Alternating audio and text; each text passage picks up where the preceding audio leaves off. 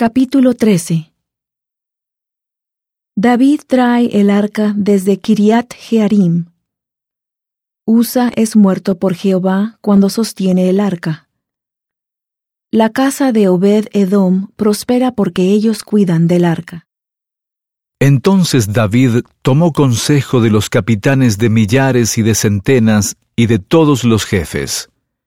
Y dijo David a toda la congregación de Israel, Si os parece bien, y si es la voluntad de Jehová nuestro Dios, enviaremos a todas partes por nuestros hermanos que han quedado en todas las tierras de Israel, y por los sacerdotes y levitas que están con ellos en sus ciudades y campos, para que se reúnan con nosotros.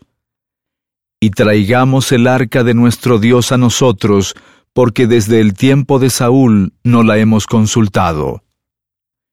Y dijo toda la congregación que se hiciese así, porque esto parecía bien a todo el pueblo. Entonces reunió David a todo Israel, desde Sior de Egipto hasta la entrada de Amat, para que trajesen el arca de Dios de Kiriat Jearim. Y subió David con todo Israel a Baala, es decir, Kiriat Jearim, que es de Judá, para subir de allí el arca de Dios, Jehová, que habita entre los querubines, sobre la cual su nombre es invocado. Y llevaron el arca de Dios de la casa de Abinadab en un carro nuevo, y Usa y Ahío guiaban el carro. Y David y todo Israel se regocijaban delante de Dios con todas sus fuerzas, con cánticos, y con arpas, y con salterios, y con tamboriles, y con címbalos, y con trompetas. Y cuando llegaron a la era de Kidón, Usa extendió su mano al arca para sostenerla, porque los bueyes tropezaban.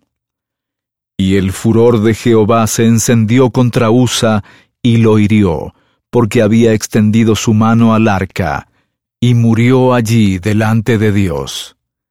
Y David se disgustó, porque Jehová había quebrantado a Usa, por lo que llamó aquel lugar Pérez Usa hasta hoy. Y David temió a Dios aquel día y dijo, ¿Cómo he de traer a mí el arca de Dios?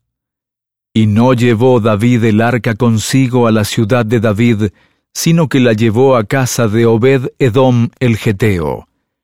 Y el arca de Dios estuvo con la familia de Obed Edom en su casa tres meses. Y bendijo Jehová la casa de Obed Edom y todo lo que tenía.